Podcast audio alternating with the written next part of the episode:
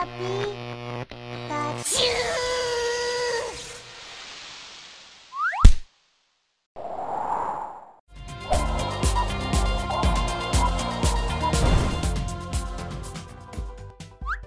Odebrecht admite erro, pede desculpas e diz que vai virar a página. A Odebrecht divulgou uma nota em que reconhece o erro de ter se envolvido em práticas de corrupção, onde basicamente diz: Foi mal pelo vacilo aí, mano. Tá de sacanagem, né, Odebrecht? Não estamos falando aqui de uma empresa com casos isolados de corrupção, não, mas sim de uma corporação que tinha dentro dela um departamento exclusivo só para cuidar da propina e que ajudou a financiar com dinheiro roubado de obras públicas superfaturadas campanhas políticas como a da filha de uma puta e do arrombado do Aécio Neves. Pois é, mas mais interessante do que essa cartinha de cão arrependido é a lista dos bandidos que estão prestes a serem denunciados.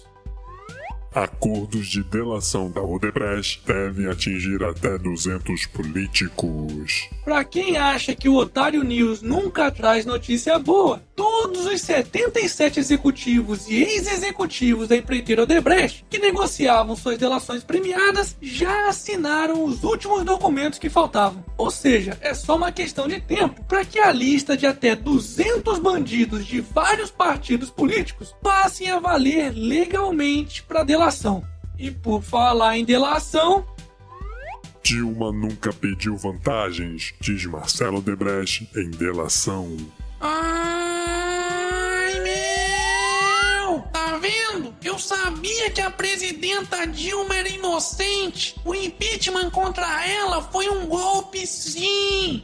Calma, filha da puta. Segundo a delação do Odebrecht, Dilma não pediu vantagens, mas sabia de tudo o que acontecia no petrolão. Ou seja, ela cometeu improbidade administrativa, o que, de acordo com a Constituição Brasileira de 88, no seu artigo 85, inciso 5, é considerado crime. Portanto, sim, ela cometeu um ato ilegal aos princípios básicos da administração pública e por isso deveria ser punida mesmo agora como cidadã comum. Além disso, o impeachment dela não tem nada a ver com essa delação do Odebrecht, mas sim com a edição de decretos suplementares sem autorização do Congresso e nas chamadas pedaladas fiscais. Ou seja, utilizou recurso de bancos públicos, como o Banco do Brasil, para maquiar o rombo no caixa do governo, com a desculpinha de estar quitando compromissos de programas sociais. Portanto, para de falar merda. E por falar em merda.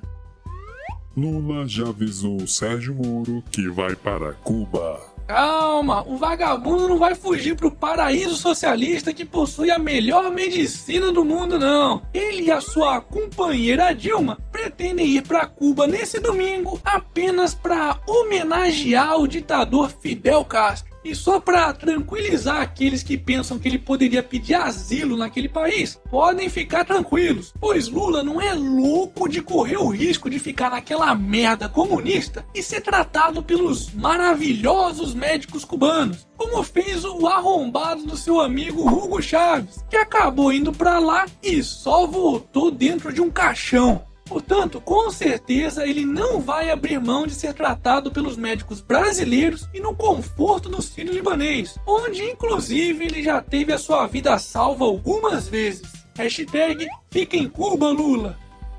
Momento.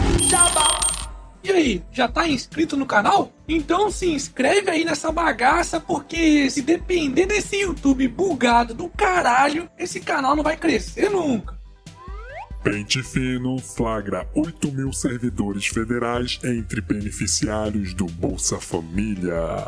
Um cruzamento entre dados do governo e a folha de pagamento do Bolsa Família identificou cerca de 8 mil servidores federais que deram um jeitinho de se tornarem beneficiários do programa. Tá de sacanagem, né? Felizmente, mais de 50% deles já tiveram os contratos cancelados ou os saques bloqueados. Espero agora que, além da devolução do dinheiro roubado por esses vagabundos, que todos eles sejam demitidos e processados. E depois ainda tem safado protestando contra a PEC do corte de gasto. Hashtag tem que limitar os gastos públicos sim, porra. Em crise, Correios decidem acabar com ECDEX. Quando a gente acha que uma estatal não teria capacidade de piorar ainda mais os seus serviços de merda, que além de caros, são lentos, eis que surgem os Correios para nos surpreender mais uma vez. Mergulhados na maior crise financeira e roubalheira da sua história, a porra dos Correios decidiram acabar com um dos seus principais produtos para o comércio eletrônico, o ICEDEX, que, para quem não sabe, funcionava como um SEDEX, porém com um preço de PAC. Com essa medida, os preços de boa parte das compras realizadas pela internet terão o seu valor de frete aumentado. E lógico, quem vai pagar essa conta são os otários dos consumidores brasileiros. E imaginar que esse lixo estatal já tentou me processar e censurar o vídeo que fiz sobre eles. Hashtag Correios. Contran suspende exigência de cadeirinhas em veículos escolares. Pois é, coloca kit de primeiros socorros, tira kit de primeiros socorros. Coloca extintor de incêndio, tira extintor de incêndio. Liga o farol, desliga o farol. E a novidade agora é: coloca a cadeirinha de criança, tira a cadeirinha de criança. Não pode, porra! Isso é apenas uma pequena amostra do que o Estado sabe fazer de melhor, que é foder o povo. Hashtag somos todos otários. E para finalizarmos essa edição, Marcelo Serrado e Marcos Vera se beijam em premiação da revista GQ. Nunca me enganaram. é mesmo, é.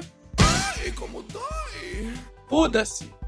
E esse foi mais um Otário News com as principais notícias do dia. E aí, curtiu? Então se inscreve aí nessa bagaça e arregaça esse like. Ah, e não se esquece de dar aquele apoio financeiro ao canal, porque aqui não tem jeitinho para se beneficiar com dinheiro público não. E segunda-feira tem mais.